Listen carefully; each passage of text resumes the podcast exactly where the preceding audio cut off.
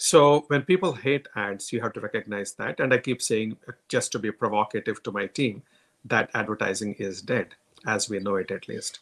So we have moved a lot of money away from traditional advertising into experiential marketing, where you're not telling stories, but you are helping consumers make stories.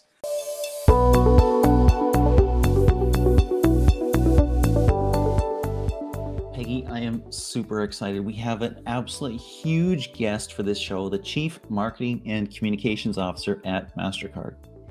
Absolutely. And beyond that, in addition to that, John, the author of the best selling book, Quantum Marketing, which is in itself a must read.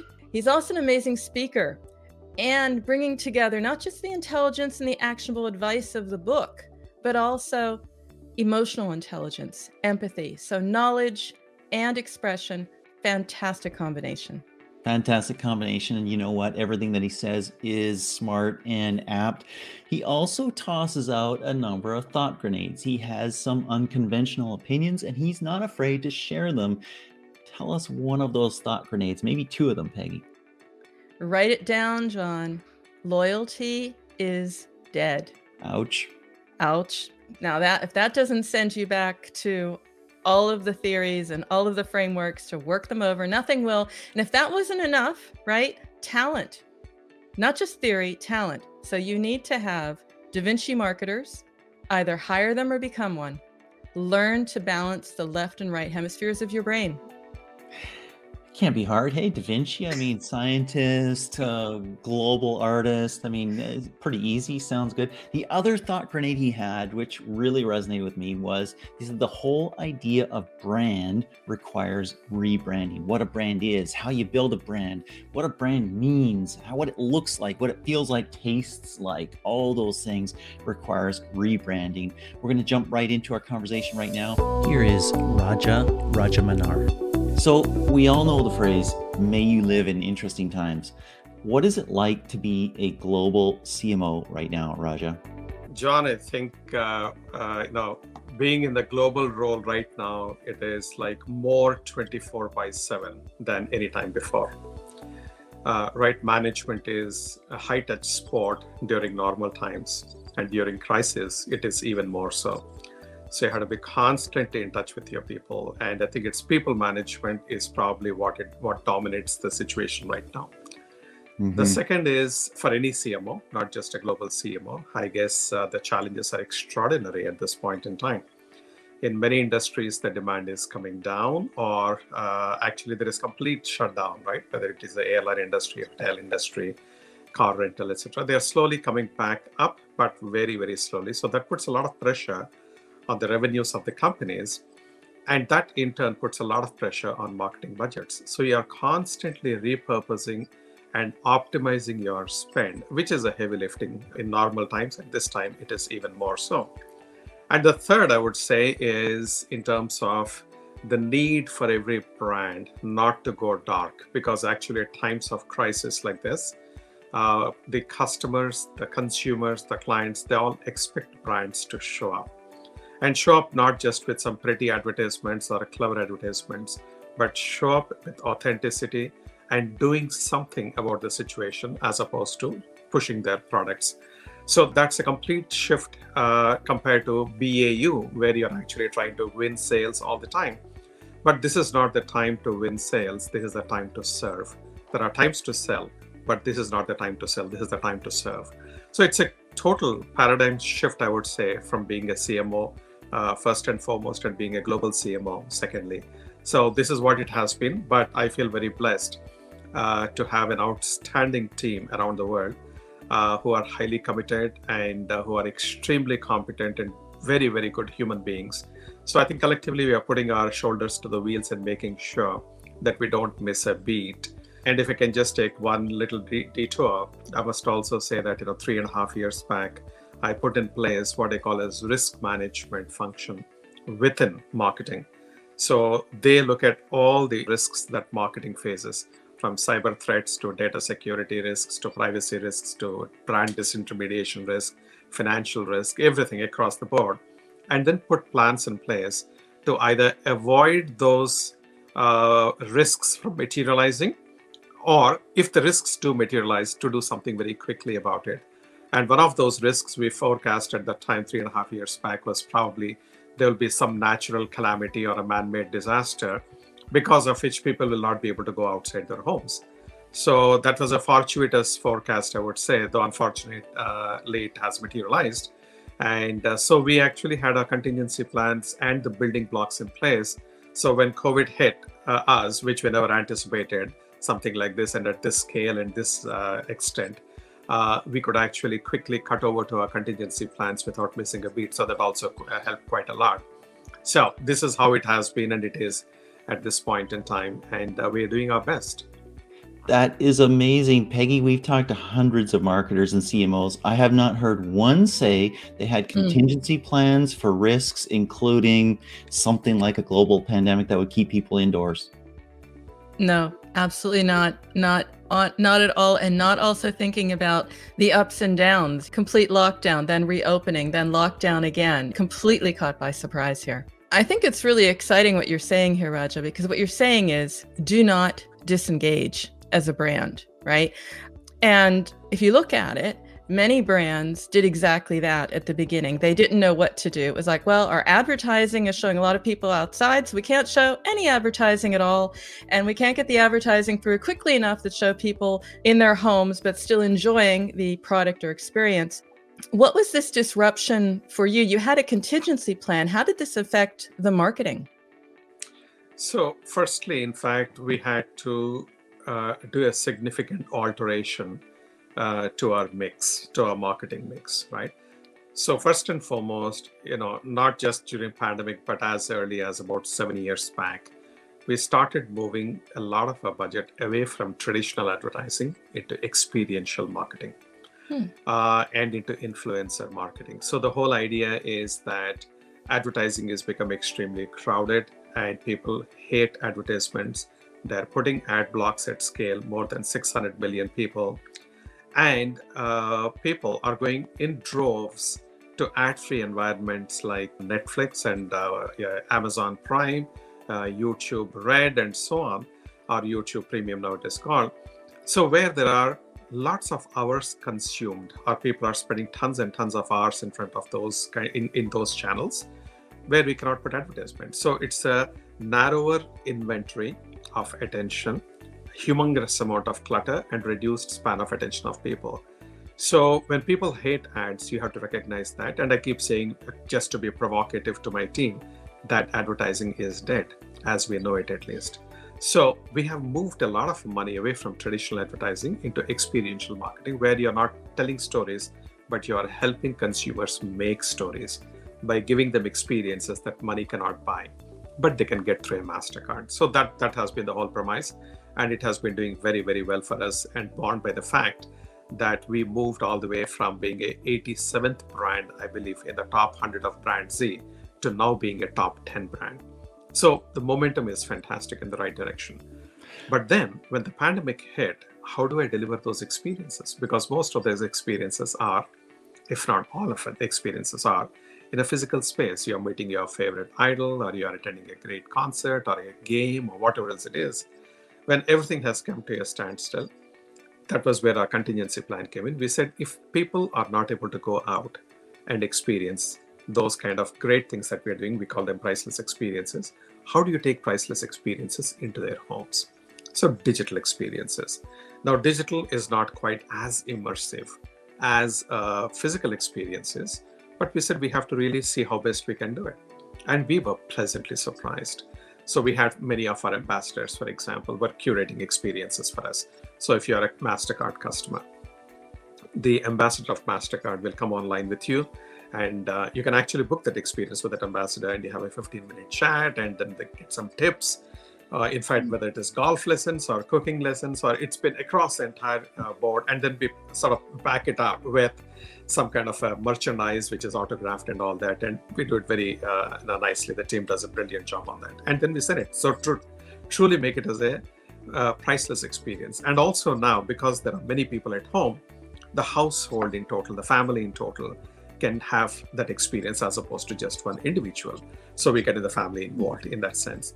Plus, the scalability of these experiences has been terrific. With digital, when everything sort of, you know, there is it's one single global village. You can go anywhere virtually, and uh, from that point of view, we could truly make our experiences global on one hand, scalable on the other hand, and highly economical compared to physical experiences from that point of view.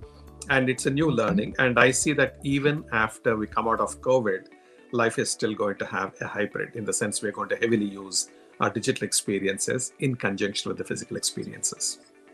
I love the irony. You've got a payments company, a fintech company that is providing priceless experiences. That's great.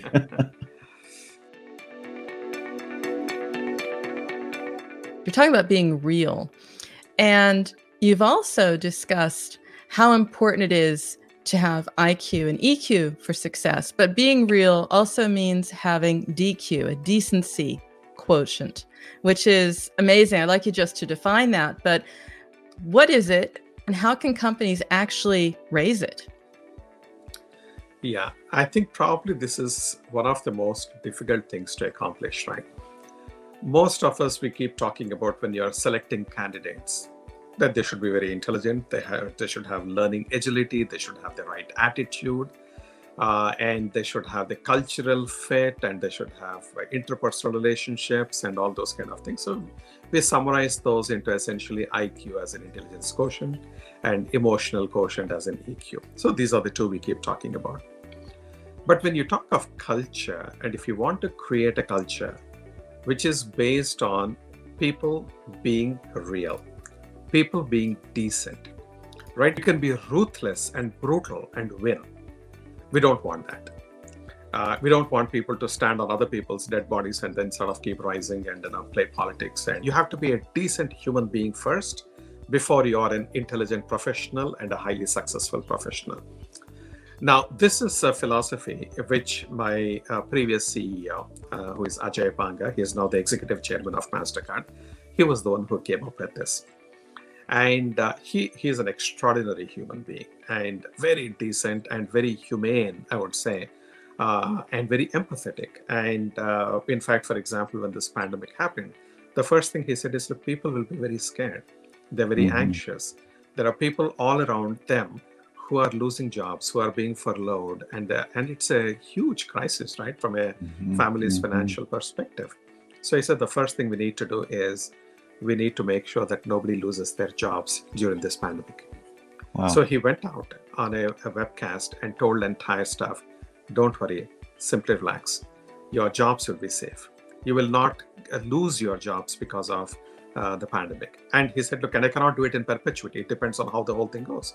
But as of now, till the end of this year, we will make sure that nobody would lose their job.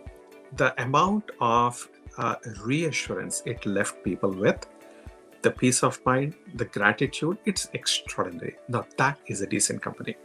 Mm-hmm. In the process, we took a whole bunch of other cuts. We tightened our belts on so many other things, but we preserved people's jobs. That is decency, right? As, as an example of our one manifestation of decency. So I said, these are the values that we have to uh, seep through. Like, look at me, for example. I don't fall into a traditional, uh, you know, uh, uh, what do you call a prototype of what a marketing person is imagined to be, right? Uh, somebody who is, you know, very uh, uh, what do you call partying, dashing, and glamorous, and another old madman kind of a, a three martini. Well, we don't know you that well yet, Raja. and, and, and, I'm, I'm, I'm not, and so coming from India, with my strong Indian accent, I'm a vegan. I don't touch alcohol. I'm very disciplined in my practices. And you know, it's it doesn't naturally fit into what people think about a marketing person's stereotype. But I had been given this extraordinary opportunity, which I'm incredibly grateful for.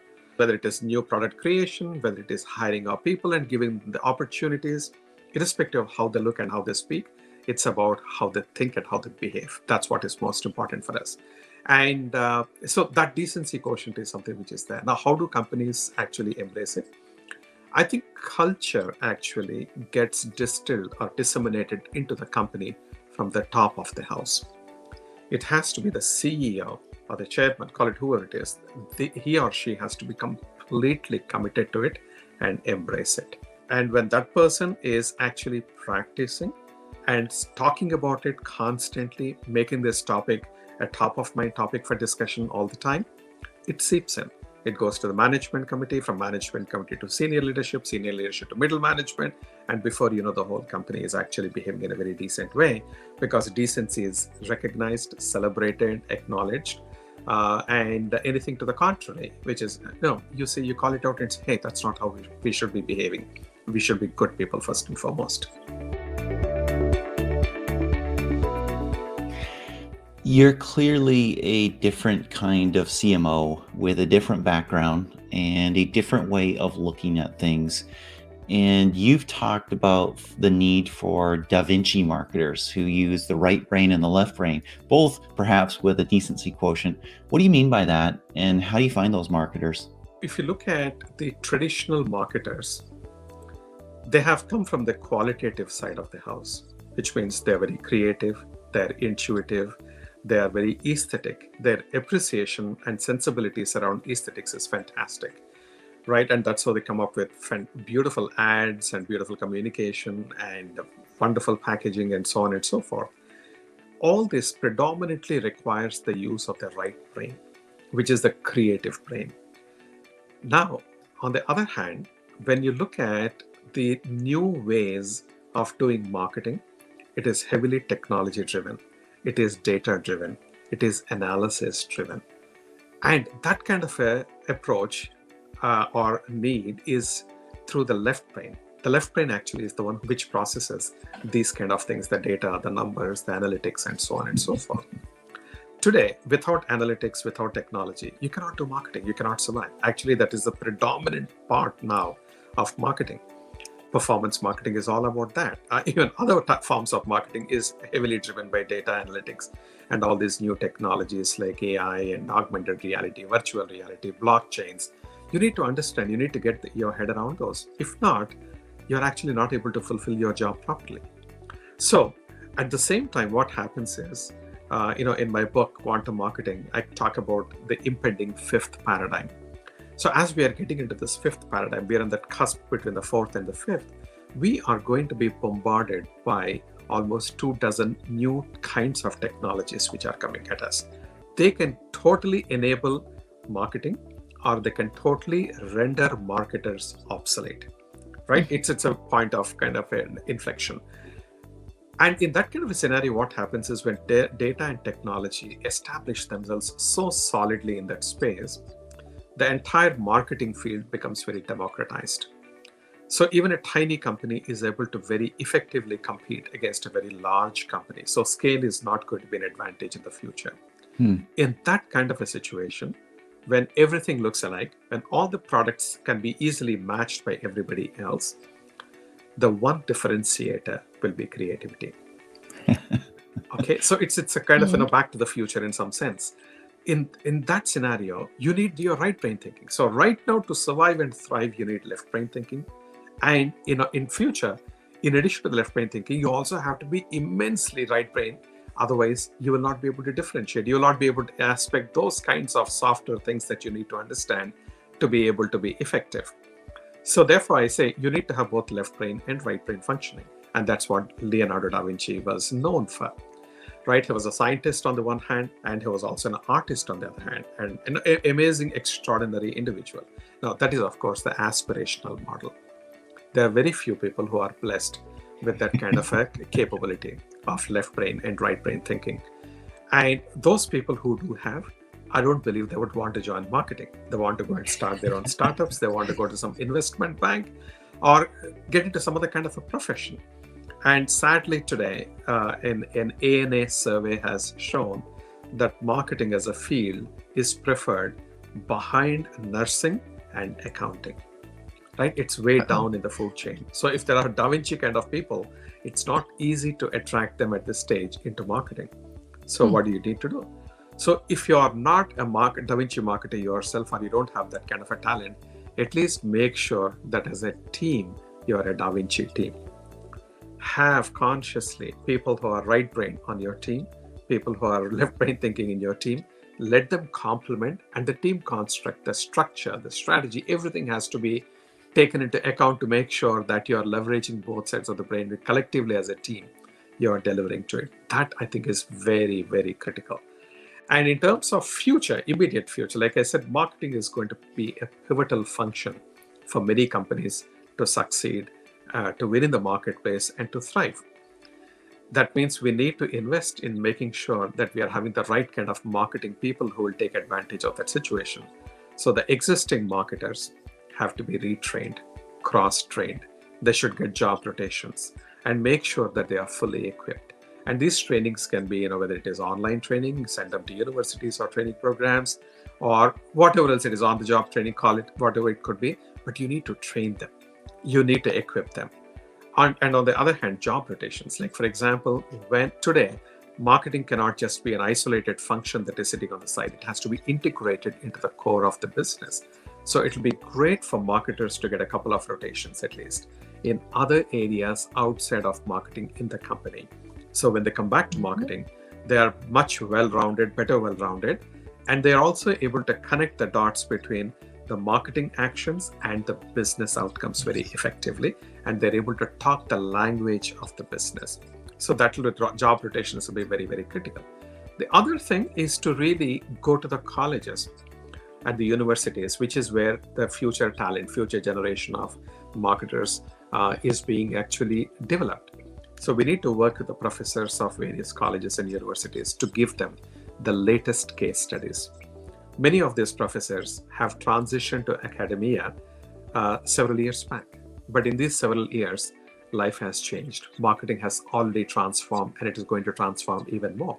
So we need to make sure that we help the professors give them the right material.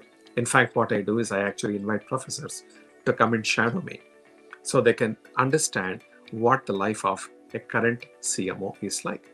So they are able to then translate that learning with their theoretical understanding and their own practical experience and really give outstanding inputs and inspiration to the students.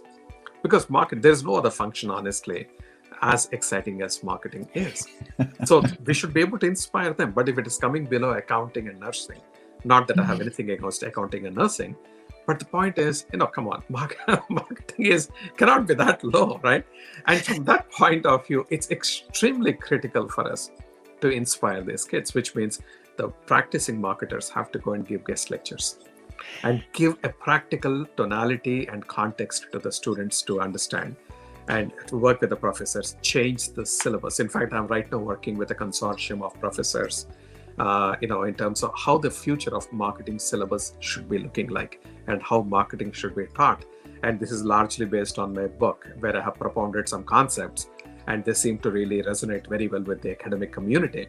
And then they said they would actually be very seriously exploring. And so I'm working with them. So this is just one one tiny bit mm-hmm. that I'm doing. But every marketer can offer so much to the academic world. They should take the extra effort and then do it. And one last point when students come for internship, typically many of them are viewed, or most of the marketers probably, they view them as a nuisance value. Okay, they're coming, they're going to take your time. Okay, make, keep them busy by giving them some survey. Okay, go and do these 2000 questionnaires and then you know, uh, compile them and analyze them, which of course nobody is going to look at those analysis that is very demoralizing for the students, right? When you're getting these students, they are really bright, they're fresh with ideas, and they want to conquer the world. Don't kill their spirit. Let them come in. Give them a real project. Take chances mm-hmm. on them. And of course, have a light touch from behind. But then let them actually do stuff. And nothing like seeing something that they do that takes life right in front of their eyes in the marketplace that can be so inspiring for them we have to give those kind of projects to the students. So there is a whole set of recommendations that I have, and mm-hmm. I've been working, as I said, with this consortium of professors.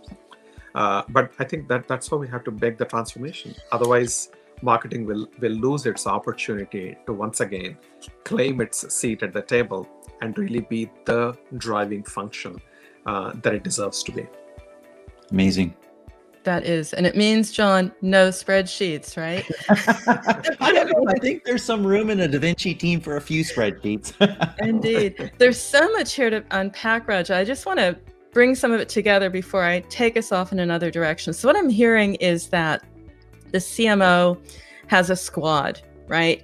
It's orchestrating, it's finding the Da Vinci team, bringing it together, and then and then being, as you said before, it's all about people management. So that's the role, perhaps, of the CMO. I do want to get there, but you brought up another point. You know, it's so low right now in the ranks. And I'm wondering what happened to the perception of marketers. And you've said yourself, you have to work or there has to be work done to transform the perception of marketing as a con game about deception, selling things you don't need, to something else. So, how do you shift that perception? Because that's core to getting these marketers and to moving all this forward.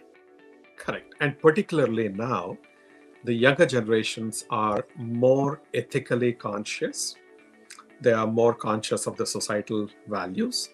Uh, and, and, that's brilliant. Actually, it's a blessing, right? And I, I can tell you very clearly in terms of our own research which shows as well as interactions that I have, the kids of this generation, the students who are in the colleges, they're much more conscientious than their previous generations, like for example, my generation. Uh, they are very socially conscious. They want to protect the planet. They want to do good to the society, and so on and so forth. Now, one of the key things is again back to uh, the ANA survey when they asked students about marketing, the expression was, but marketing is a manipulative game. It's a con game, which is sad. And I think marketers have unfortunately done it to themselves because of their own practices, which have been deceptive for decades. Uh, and uh, I can give any number of examples, right? And uh, uh like simple thing like packaging design. The package looks so big, the content inside is so much. The consumers are not idiots. You don't have to be deceptive. You can make your package attractive, which might require more space. That's fine. But if the idea is to give a false perception to the consumers that there is a lot more content than there is, uh, that that doesn't cut. Whether the consumer explicitly states it or not, they feel it, and all these feelings will start stacking up over a period of time because trust is very critical, and marketers have been consistently breaking that trust, unfortunately. And that's what has landed us in this place. And in fact, you know, ethics, integrity are going to be so critical for the future. Like I said, when all the products will look similar in functionality and capabilities, with the impending technological transformation and tsunami that is going to happen, that is right ahead of us, the one big differentiator from brand to brand will be the trust. Is mm-hmm. this brand trustworthy? Are they doing good by the society? Are they doing good by me as a consumer? Are they respecting my privacy? Are they deceiving me? Or are they being transparent? Even if they're at a disadvantage, are they being transparent? People respect somebody or a brand which says, I have messed up, as opposed to being uh, stubbornly defensive and stonewalling any logic or logical discussion, right? So I think brands have to change their mindset completely at this point in time. And lastly, I would say is in a, in a period of crisis, for example, when I said you try to serve and not sell, when you serve in a very genuine, sincere way, consumers make a note of it. They remember it. Again, it could be subconscious, but there is a positive impact. And when you stand by the consumers during the crisis, they will stand by you when you come out of the crisis. And that's very important. So you have to shift your focus to more long term as opposed to how can i maximize my sale for today for this month for this quarter.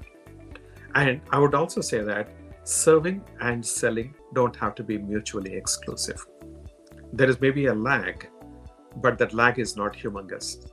And the crisis will not last forever so the key thing i'm trying to say is we need to do everything to build trust consistency authenticity transparency, right practices.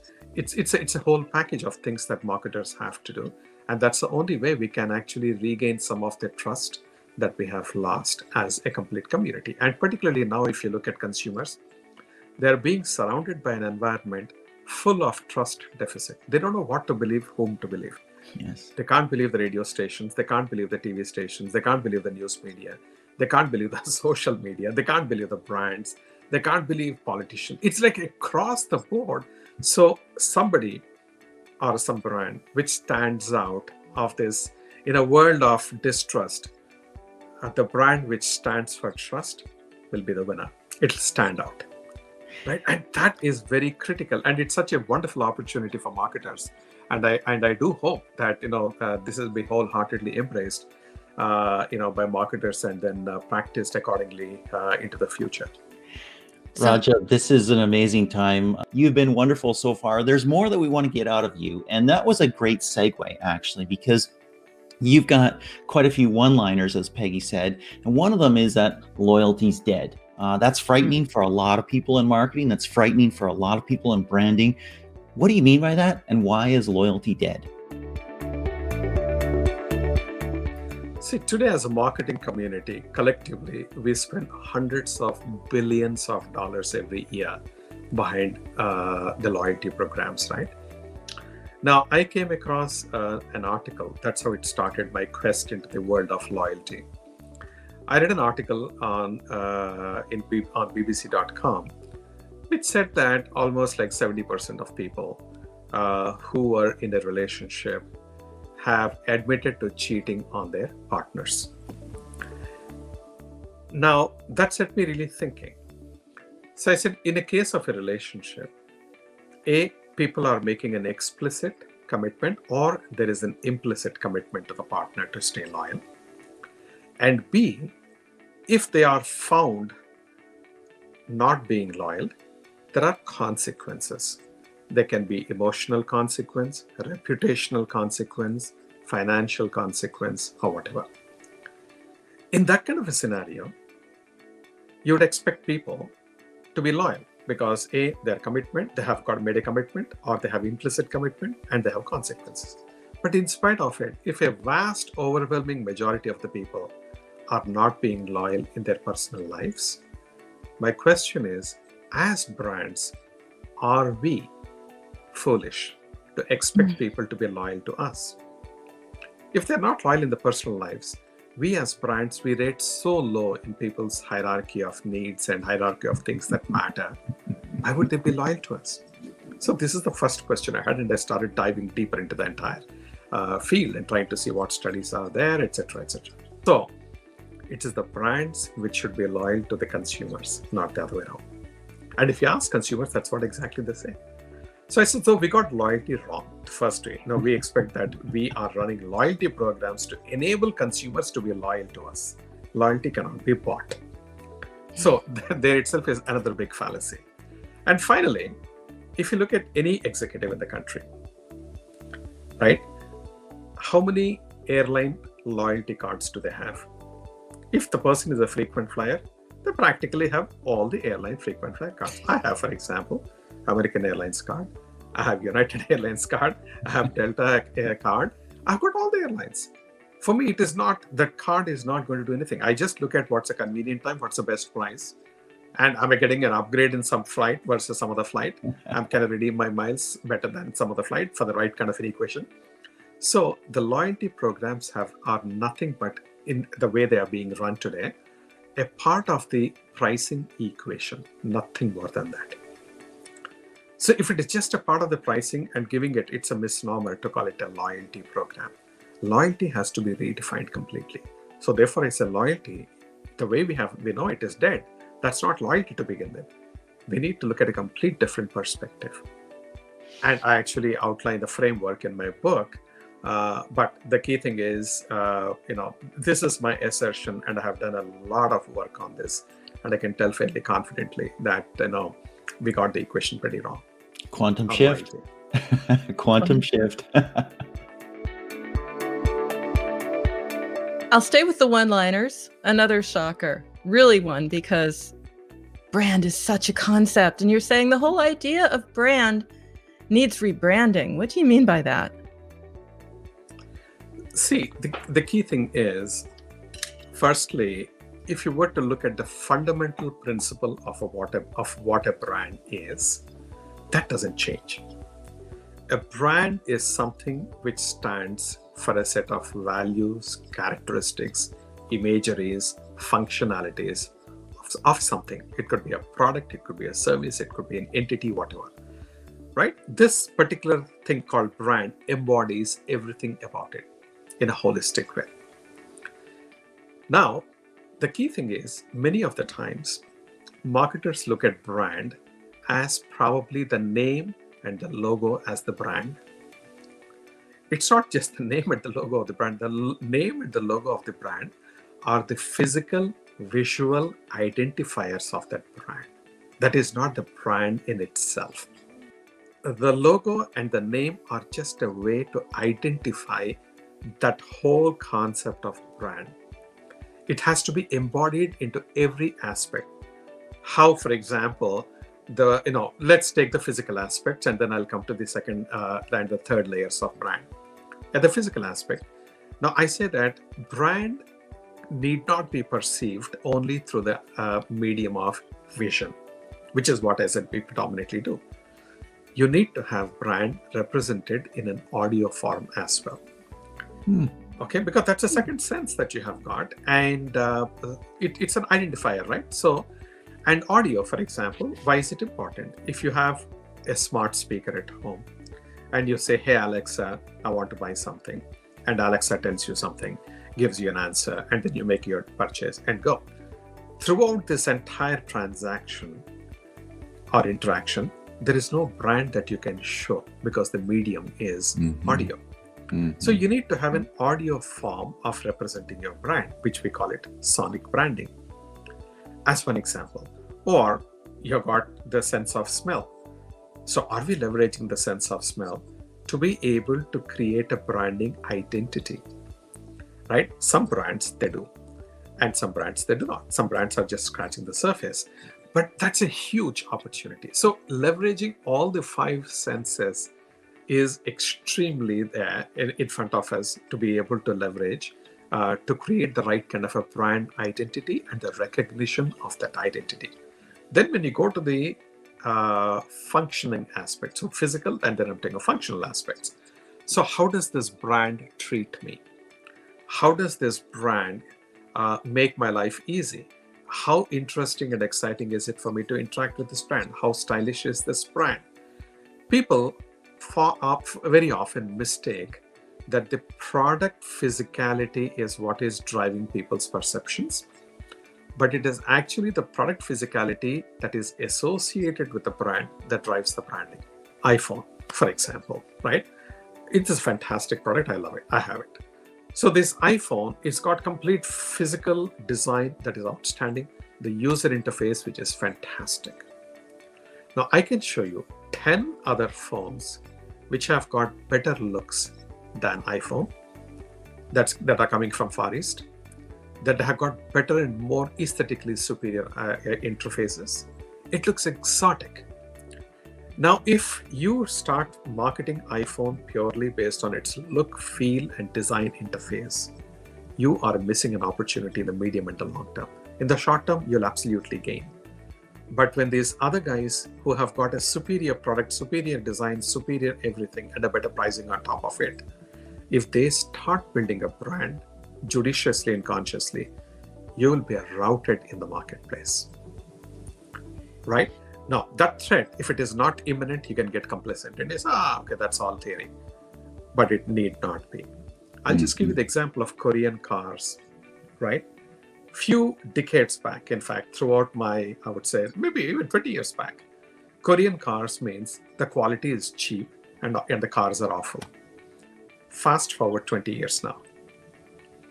Hyundai actually has got such phenomenal brand equity, it's unbelievable.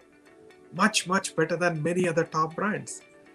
And they are backing that and they are building that brand promise and the brand value in such a thoughtful, methodical way. It's amazing.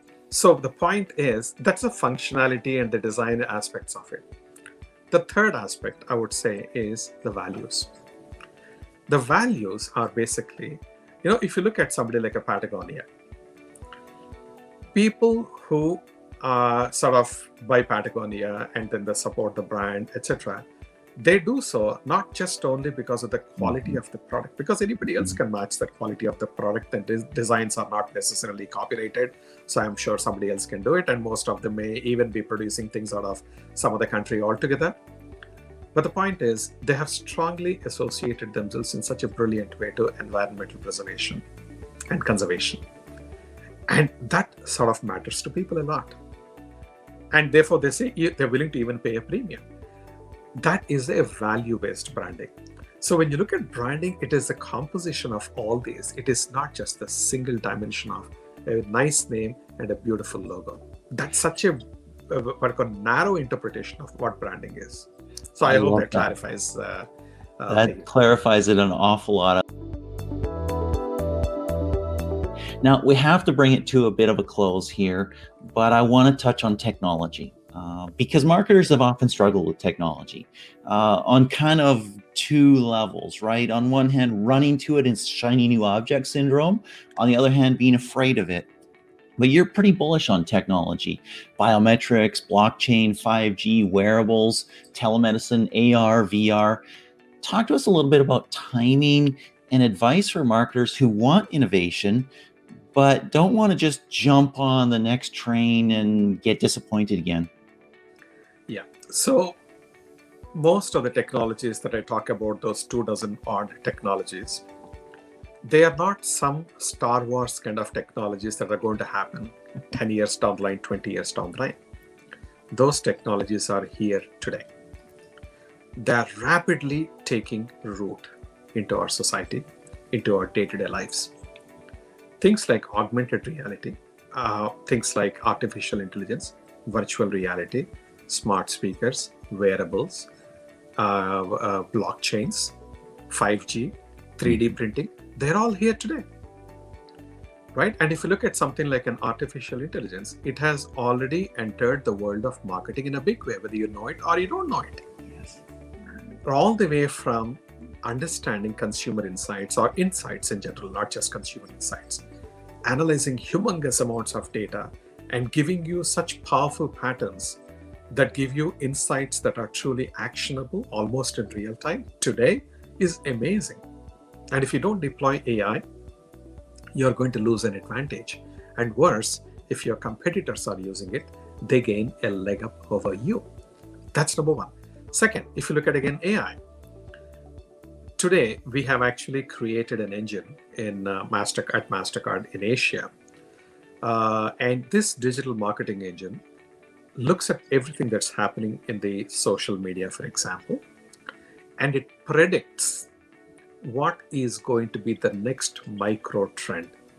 Really? Having identified a micro trend or micro trends, it then says what is potentially the commercial opportunity that can be plugged into this particular trend that is going to happen soon or what is the promotion that you can run or what is the kind of communication you can give in that context. Wow. And it creates a small banner or a small poster with that message that can be straight away served automatically into the various social media channels. And it dynamically does a b testing and optimizes it. And wow. then you have the measurement thereafter. And then the whole uh, you know, uh, uh, next trend uh, starts off now this is something which is happening in the past like if you have to create a digital media uh, campaign it would take us probably about a few days now it's a matter of few minutes and the effectiveness is like four to eight times of what we used to do before so, from those perspectives, I think it's going to be seeping into every single step of the marketing value chain, and yes. you cannot ignore it. And this is just AI.